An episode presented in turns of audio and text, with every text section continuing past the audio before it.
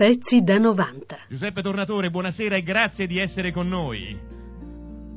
Grazie a voi, buonasera. Ecco, allora, vorrei innanzitutto chiederle, oltre a ringraziarla di aver aderito al nostro invito, che cosa è successo durante la lavorazione di Nuovo Cinema Paradiso, perché vedendo il film si ha l'impressione che tutto quanto sia stato già scritto nella sua mente e sia stata determinata ogni scena, scena dopo scena.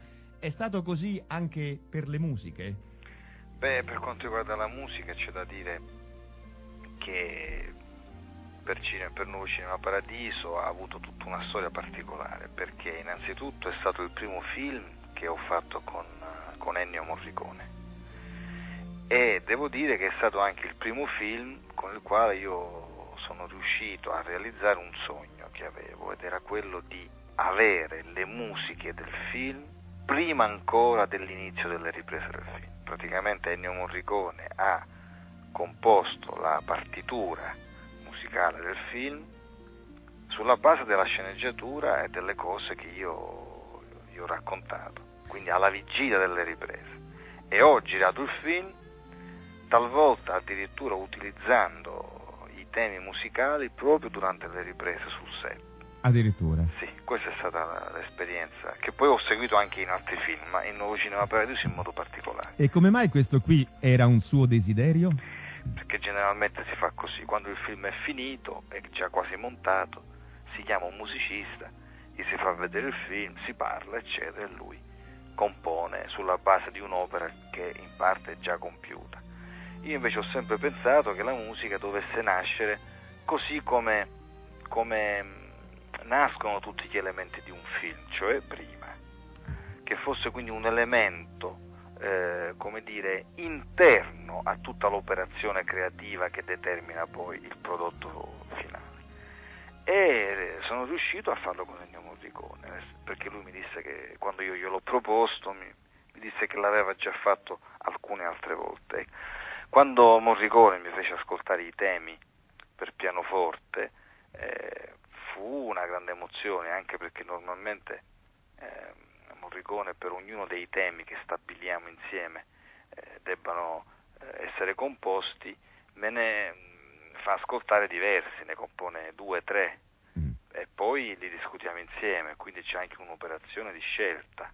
E quindi è un lavoro che si fa insieme proprio come una sceneggiatura. Certo. In questo senso poi io dico che le musiche di quel film, ma anche le musiche degli altri miei film, sono le musiche del film e solo di quel film, perché sono nate proprio con la nascita della stessa sceneggiatura, degli stessi personaggi. Da Cannes Paolo Aleotti. L'ennesima soddisfazione che il 42esimo festival francese ha riservato ad un regista italiano lascia sperare a due giorni dalla conclusione in qualche premio. Palma d'Oro gridava ieri il pubblico commosso alla fine della proiezione di Nuovo Cinema Paradiso, in cui il 33enne palermitano Giuseppe Tornatore rende il suo omaggio nostalgico alla chiusura di tante sale che hanno invece alimentato la nostra come la sua infanzia. La prima volta che sono andato al cinema avevo tre anni e mezzo, quasi trent'anni fa. E trent'anni fa ancora le migliaia di sale cinematografiche che in Italia sono state chiuse, come Nuovo Cinema Paradiso, erano ancora aperte e sempre affollate. Per il resto niente, ho fatto questo film con molto amore, mi sono documentato molto a fondo e soprattutto ho cercato di ricordare, ho cercato di far tesoro delle tante cose che mi hanno raccontato quando ero piccolo alcuni vecchi proiezionisti che io ho conosciuto. Il modo come raccontavano il loro passato era, era bello come un film.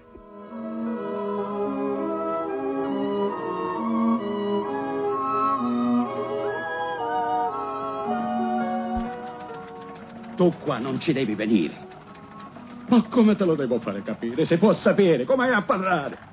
Se prende fuoco la pellicola, a come sei piccolo tu, fai una pampata sola, boom! E diventa un pezzo di carbone. Mm. Minchia che lingua lunga che hai. Un giorno o l'altro ti taglio. Proprio così. Me lo posso prendere? Mm. Allora me lo posso prendere? Me lo posso prendere? No! Minchia, ma allora sordo sei! Questo lo devo mettere di nuovo dentro quando smontiamo la pellicola, santo diavolone! Ma peggio di una piattola, sì! Allora questi perché non ce li hai messi quando hai montato le pellicole? Eh? Beh, perché qualche volta non trovo più il punto giusto e allora in sostanza restano qua. Tanto troppe volte si baciano. Questi ve li posso prendere. No, senta mia. Vieni qua. Eh. Prima che ti do un calcio in culo, noi due facciamo un patto. Tutti questi pezzi qua sono tuoi, te li regalo. Grazie. Prego. Però, numero uno, qua non ci deve venire più. Numero due, te li tengo io, capisti? Va bene. Va bene, allora d'accordo. E ora vattene. Giuseppe Tornatore dovrebbe essere in linea con noi. Giuseppe, Eccomi. Ciao. Ciao. Innanzitutto grazie perché tu sei uno poco presenzialista e quindi molte grazie di aver partecipato a questa trasmissione. Io ti voglio fare una prima domanda strana, ti voglio dire, ti voglio chiedere che effetto fa aver fatto ladri di biciclette. Poi dopo mi spiego, nel senso che ovunque si va nel mondo si vedono manifesti e fotogrammi di Nuovo Cinema Paradiso come il classico dei classici del cinema italiano. E mi chiedo veramente che sensazione si prova. Ma guarda, detto così mi sembra impossibile perché nessun confronto si può fare con un capolavoro come la di biciclette. Ma rispetto alla tua domanda, che cosa si prova quando si va in giro e scopri che praticamente tutti conoscono questo film, guarda, ti fa uno stranissimo effetto. Naturalmente ti- è un gran piacere quello che provi, ma stranamente hai come la sensazione che il film non sia più mio e che ormai ha una sua vita che va così oltre, eh, indipendentemente dalla mia volontà e dal mio- da- dalle mie idee in qualche maniera. Cioè è diventato del pubblico, insomma, del pubblico di tutto il diventato di mondo. qualcun altro. Ma guarda, certe volte mi è successo addirittura di incontrare persone che non mi conoscevano visivamente e che parlavano di questo film e me ne parlavano non sapendo che l'avevo fatto io.